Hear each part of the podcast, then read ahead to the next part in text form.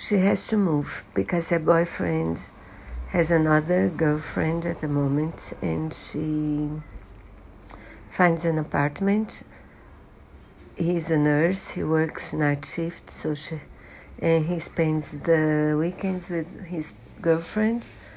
So she has nights and weekends for herself, and they communicate through post-its. The story is very perceivable, but it uh, the author also talks about friendships and abusive relationships, which I found very interesting. And so I do recommend the book. I enjoyed reading it and I found it interesting.